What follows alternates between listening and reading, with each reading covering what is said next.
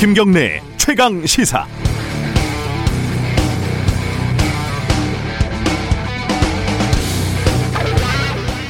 사람은 누구나 거짓말을 한다. 어, 미국 드라마 닥터 하우스의 주인공 하우스 의사가 항상 하는 말입니다. 한, 환자들이 자신의 건강을 위해서 진찰하는 의사들한테까지 자주 거짓말을 하기 때문에 환자들의 말을 절대 믿지 말라는 뜻이라고 합니다. 미국의 심리학자 제럴드 제리슨이라는 사람의 연구 결과라는데요. 사람은 한, 하루 평균 200번, 8분에 한 번씩 거짓말을 한다고 하네요. 이것도 혹시 거짓말인지 의심스럽지만 적어도 나는 어제 거짓말을 한 번도 안 했다고 말하는 사람은 아마 매우 심각한 거짓말쟁이일 가능성이 높을 겁니다. 물론 습관적인 사소한 거짓말은 남들에게 그렇게 큰 피해를 주지는 않습니다. 반갑지 않아도 반갑다고 하고 고맙지 않아도 고맙다고 하는 게 뭐 그리 문제겠습니까? 실제 해악이 큰 거짓말은 이해관계가 얽혀 있는 거짓말이겠죠. 어, 이용구 차관이 술에 취해가지고 택시기사를 폭행을 했는데 경찰은 원래 블랙박스 영상이 없다고 밝혔었죠. 그런데 있었다네요. 택시기사가 이미 경찰한테 보여줬다는 거예요. 경찰은 무엇을 위해서, 누구를 위해서 거짓말을 한 걸까요? 보고는 어디까지 됐고, 어느 선까지 거짓말을 한 걸까요? 경찰도 거짓말을 하고, 룸사롱에서 접대를 받은 검찰도 거짓말을 합니다. 국회의원도 거짓말을 하고, 정부도 청와대도 가끔 거짓말을 합니다. 그리고 이건 우리가 하루에 200번씩 하는 거짓말이 아니라 이해관계가 얽혀 있는 위험한 거짓말일 가능성이 큽니다. 위험한 거짓말을 줄이는 방법은 거짓말을 걸러내는 여과 장치를 촘촘하게 하고 걸리면 큰일 난다는 선례를 만드는 방법밖에 없습니다. 언론도 수많은 여과 장치 중에 하나이겠죠. 1월 25일 월요일 김경래 최강 시사 시작합니다.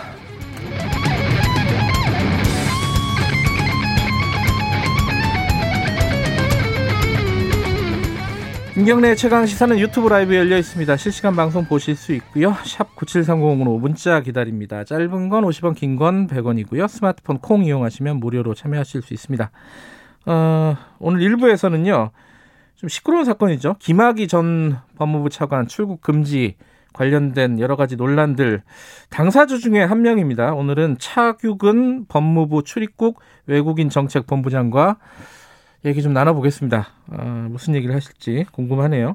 2부에서는 국민의힘 이준석 전 최고위원, 민주당 박성민 최고위원과 정치 사이다 준비되어 있습니다.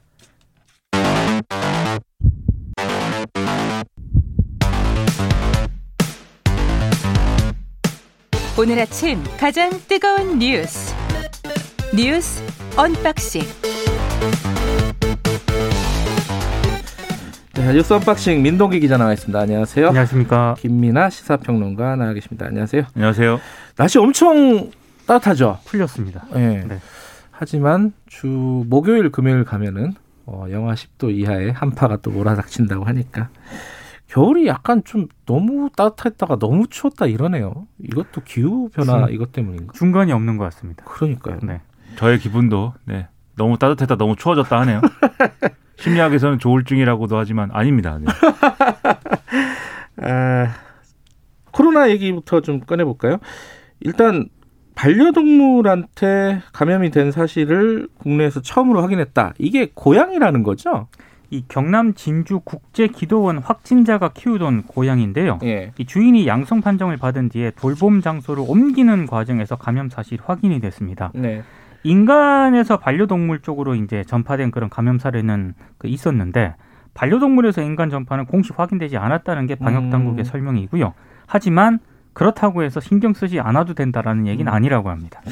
어, 반려동물에서 인간으로 어, 전염이 된다면 이거 굉장히 어, 이제 예, 심각하죠. 예. 어, 위험한 일인데 아직 거기까지는 발견 확인되지는 확인되지 않았다. 않았습니다. 예, 원래 이제 사스 바이러스가 인수공통 전염이 되는 바이러스인데 그동안 얼마나 이게 그러면 반려동물이라든지 동물하고 중간 종물을 중간 매개로 해서 얼마나 이제 지금까지 감염이 되어 왔느냐에 대해서는 사실 국제적으로도 어 그렇게까지 어, 지금 뭐 우려할 만한 수준은 아니다라고 많이들 얘기를 하는 거죠. 네. 왜냐하면 이게 여러 가지 분석이 나오고 있죠. 만약에 반려동물이 매개가 돼서 이제 전염이 더 확산되는 그런 과정이 있었다면 지금보다도 상황은 더 심각했을 것이다라고 얘기를 하는 거거든요. 네. 그래서 지금 뭐 혹시라도 네, 반려동물을 키우고 있는 분들이 아직은 이렇게 뭐 걱정을 하거나 그럴 단계는 아닌 것 같고요.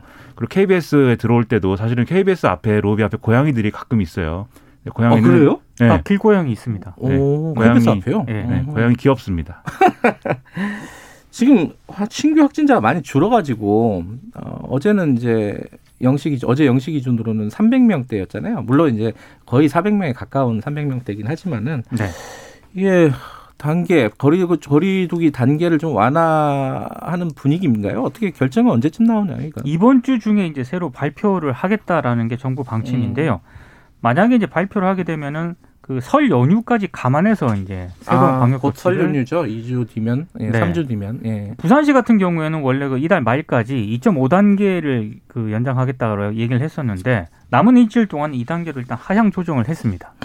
예, 두 가지가 문제일 겁니다. 설 연휴하고 또 하나 이제 개학 문제가 있잖아요. 그렇죠. 예. 그 부분 저도 어, 애가 학교를 가니 안 가느니 이게 굉장히 중요한 문제이기 때문에 어떤 결정이 내려질지 좀 봐야 될 것 같습니다. 어, 코로, 코로나 얘기 연장선인데 자영업자들 손실 보상하는 그거를 어, 법제화하겠다. 이게 지금 민주당에서 적극적으로 추진을 하고 있는가 봐요. 그렇죠. 지금 더불어민주당 지도부는 이 자영업자들의 손실을 보상하는 법 그리고 이제 이익 공유제와 관련돼서 협력 음. 이익 공유법 그리고 사회연대 기금법 이렇게 이 세 가지를 코로나 상생연대 3법 이렇게 이름을 붙이고 빠르면 음. 2월 임시국회에서 처리할 방침이다. 이걸 지금 음. 공식화를 하고 있는데 네. 가장 많이 이제 관심이 쏠리는 게 말씀하신 자영업자 손실 보상과 관련된 예. 거죠. 이거는 이제 민병덕 의원이 이제 제출한 안을 기본으로 논의를 하고 있는데 이런 내용입니다. 이, 이 안은 그 사회적 거리두기로 문을 닫은 이제 집합 금지 업종에 대해서 전전보다 줄어든 매출의 70%를 월 3천만 원 한도에서 집합 제한 업종은 손실 매출의 60%를 월 2천만 원 한도 내에서 이제 보상한다. 이런 내용이고 영업은 하지만 코로나19 매출이 줄어든 일반 업종의 경우에는 손실의 50%를 월 1천만 원 한도에서 지원할 음. 수 있다. 이런 내용이거든요. 네. 그런데 이 내용 그대로 계산을 해보면 손실 보상에 들어가는 돈만 월 한 24조 7천억 원이 필요하다라는 단순 추계가 이제 나오는데 네. 그래서 지원 기간을 4개월만 가정해도 거의 100조 가까이 된다. 이런 지적들이 많이 나오고 있죠. 그래서 이건 좀 너무 과하니까 이 집합 금지 그리고 제한 업종 여기에만 들어가는 걸로 전제를 한다면 한 월 11조 6천억 정도가 들어간다. 이런 내용이 이제 보도가 되고 있고요.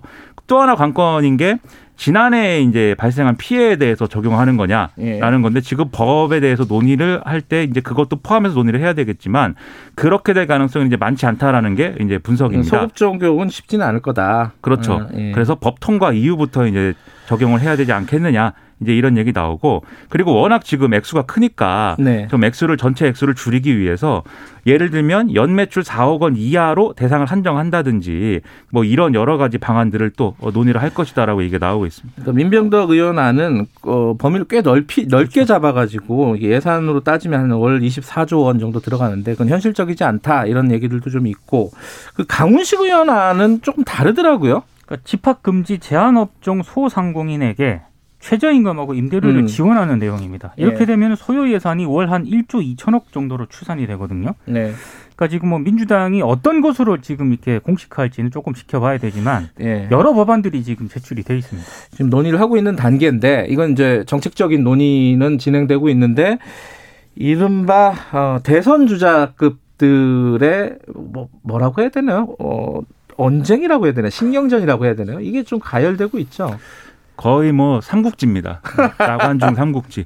거의 이낙연, 정세균, 이재명이 세 사람의 물고 물리는 싸움 뭐 이렇게 진행이 되고 있는데 네. 지난주에 굉장히 뜨거웠던 뉴스가 정세균 국무총리가 기재부를 이제 비판을 한 거였어요. 이게 이제 이 뭐이 뭐 손실 보상 자영업자 손실 보상과 관련해서 기재부 1차관이 거기에 대해서 부정적인 입장을 피력을 하니까 언론에 나와서 기재부한테 이제 개혁 저항 세력이다 뭐 이렇게 한 거에 대해서 여기가 기재부의 나라냐 뭐 그렇죠. 이런, 이런 얘기죠. 그렇죠. 네, 네. 그래서 논란이었는데 이재명 지사도 이제 거들었습니다. 그래서 23일 날 페이스북에 글을 올려서 이 재정 지출의 소극적인 기획재정부의 태도 이런 것들을 막 비판을 했는데요. 그런데 이낙연 더불어민주당 대표가 또 23일 날 KBS 심야 토론에 나와서 국간직인 기획재정부를 구박한다고 뭐가 되는 게 아니다. 독하게 얘기해야만 음. 선명한 거냐 이렇게 얘기를 했고 그리고 또 당정 간에 얘기하면 될 일인데 언론 앞에서 비판하고 다니는 것은 과연 온당한가 이렇게 또 발언을 해서 이게 또 뉴스에 나오고 굉장히 직접적으로 얘기했네요. 그렇죠. 어. 앞에 발언은 이재명 지사를 겨냥한 것 같고 예. 독하게 얘기해야만 되는 거냐 이건 이재명 이재명 지사를 겨냥한 것 같고 그다음에 당정 간에 얘기하면 되는데 언론 앞에서 왜 얘기하냐 음. 이건 이제 정세균 총리를 겨냥한 것 같으니까 이게 양쪽을 다 겨냥한 발언이다 이렇게들 해석을 하고 있고요. 예. 이것뿐만이 아니고 재난지원금하고 이익공유제 관련돼서도 서로 이렇게 다른 얘기를 막 하고 있는데 예를 들면 재난지원금에 관련돼서는 이재명 지사가 이제 보편적인 차원에서 경기도민들에게 10만 원씩 지급을 하는데 시기는 이제 좀 판단하겠다. 이게 이제 공식화한 내용 아닙니까? 네. 근데 이미 정세균 총리가 이런 논 이런 논의에 대해서 뭐 단세포적 논쟁에서 벗어나자 이렇게 얘기한 바도 있었고 22일에는 이른바 언론은 정세균계로 분류를 하는 이원욱 의원이 이재명 지사를 겨냥해서 포퓰리즘 논쟁을 중지하자 뭐 이렇게 얘기하는 일도 있었고요. 그리고 이낙연 대표도 거리두기 중인데 소비하라고 하는 거는 왼쪽 깜빡이 켜고 오른쪽으로 가는 것과 비슷하다. 뭐 이런 취지의 얘기를 해서 또 지난주에 또 언론의 보도가 많이 됐죠. 그리고 정세균 총리가 또 이익공유제에 대해서 난 그런 단어는 쓰지 않는다라고 얘기한 게 지난주에 또 이제 이번 주에도 뉴스에 계속 오르내리고 있어서 이 재난지원금과 이익공유제와 그다음에 이 자영업자 손실 보상을 놓고 이 세 사람이 그야말로 물고 물리 는 싸움을 뭔가 하고 있다라는 인상을 상당히 주고 있습니다. 이게 그 자영업자 손실 보상하고 이익공유제 이런 것들이 굉장히 예민한 문제이기 때문에 돈 문제이기 때문에 그렇죠. 여기에 대한 입장들을 듣는 거는 좋은 일인 것 같아요. 근데 너무 많이 나오면 이게 또 헷갈리기 시작하거든요. 네. 이게 도대체 뭔 소린가. 그리고 이게 다 같은 당 소속들이잖아요. 그러면은 네. 할수 있는 것들에 대해서 이제 각자 입장을 조율하고 뭐 이런 것들이 필요해 보이는데 입장을 조율하는 게 아니라 이제 나와서 막 이렇게 말싸움 하듯이 하니까 상당히 이건 결국 대권 경쟁이다 이런 해석이 덧붙여질 수밖에 없고 네. 여기에 대해서 특히 이낙연 대표가 최근에 지지율이 좀 하락 국면 아닙니까? 음. 그래서 이낙연의 빈자리를 치고 들어오는 거냐 막 이런 해석들이 이제 또 제기가 되고 있어서 네. 사실 이거 지켜보는 입장에서는 아니 빨리 지원해 줬 줬으면 좋겠는데 이렇게 돼서 뭐 지지부진해지는 거 아니야 괜히? 뭐 아, 뭐 이렇게. 싸움만 하다가. 그렇죠. 네. 또 불안합니다 그래서. 네. 어, 다른 얘기 좀 해보죠. 이용구 차관 법무부 차관 택시기사 폭행 문제. 제가 오프닝에서 얘기한 부분인데 이게 이제 경찰이 뭔가를 덮었다 라는 어, 쪽으로 지금 방향이 가고 있어요. 그죠? 그러니까 폭행 장면이 담긴 블랙박스 영상을 경찰이 확인을 했는데 못 본 것으로 하겠다며 덮었다는 의혹이 제기가 됐습니다. 일단 경찰은 해당 당시 그 수사관을 대기 발령 조치라고 진상 조사에 착수를 했는데요. 이거는 이제 택시 기사의 인터뷰죠. 못 본 것으로 하겠다. 못본 것으로 예, 하겠다. 경찰이 이렇게 얘기했다 이거죠. 네. 네. 일단 경찰은 합동 진상 조사단을 편성을 해서 조사에 착수하겠다고 밝혔고요. 진상 조사단은 13명 규모입니다. 그리고 어떤 걸 이제 조사를 한다는 거냐? 당시 해당 그 경찰관이 블랙박스 영상의 존재를 알게 된 시점하고요. 그리고 서초경찰서 팀장, 과장, 서장 음. 등에게 보고가 이루어졌는지 이런 부분들에 대해서 조사를 하겠다라는 거고 사건 당시 서초 경찰서장이었던 최모 총경이라는 사람이 있거든요. 네. 최근 인사에서 서울 경찰청으로 자리를 옮겼다고 합니다. 하하, 이 택시 기사 폭행 사건 이게 사실은 하루에도 몇십 건 있는 이 단순 폭행 사건일 수도 있는데 이 사건으로 이제 경찰이 지금 아수라장이 됐네요. 지금 사실상. 그렇죠. 이게 그렇지 않아도 지금 이 사건을 국가수사본부장 직무대리 지시에 따라서 지금 이제 진상조사단을 편성한 거 아닙니까? 예. 이 의미가 사실 이 문제 때문입니다. 경찰이 지금 수사 종결권을 갖게 됐는데 네. 이 수사 종결권을 자신들의 어떤 이해관계에 의해서 이제 편의적으로 자의적으로 이제 활용할 경우에 결국 정권 봐주기 수사 뭐 이런 거 되는 거 음. 아니냐는 의심이 있으니까 거기까지 얘기가 가는군요. 그렇죠. 사실 예. 이거를 이번에 경찰이 털어야 되는 건데 그런 예. 차원에서 과연 털 수 있는지 우리가 또 지켜봐야 되겠죠. 아, 이 사건 처음 터졌을 때 입장들이 좀 갈렸잖아요. 아 이거 뭐 별거 아니고 그 단순 폭행 사건인데 이거 뭐 얘기를 다시 키우는 거 아니냐. 이거 뭐 조사 다시 조사해봤자 뭐 별거 이제 혐의가 이렇게 나올 수가 없다. 이게 특가법이 적용되기가 쉽지는 않다.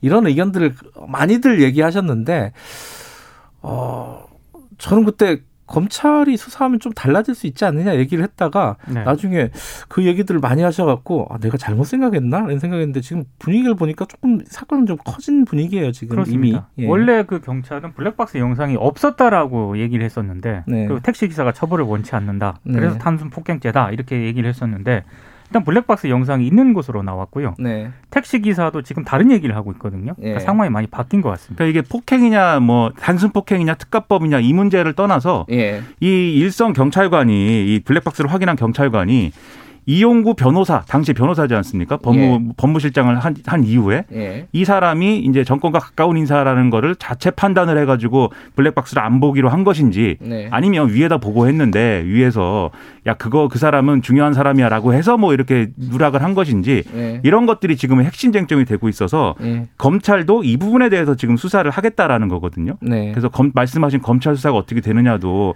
지금 상당히 중요한 문제가 됐죠. 이게 검경 수사권 조정 뭐 어, 공수처 출범, 뭐 검찰 개혁 이런 사건들하고 다 얽혀 있는 사건이라서 그렇죠. 사건이 어디로 튈지 잘 모르겠네요. 자 여기까지 듣도록 하죠. 고맙습니다. 고맙습니다. 고맙습니다. 어, 민노기 기자 그리고 김민아 시사평론가였습니다. 지금 시각은 7시 35분입니다.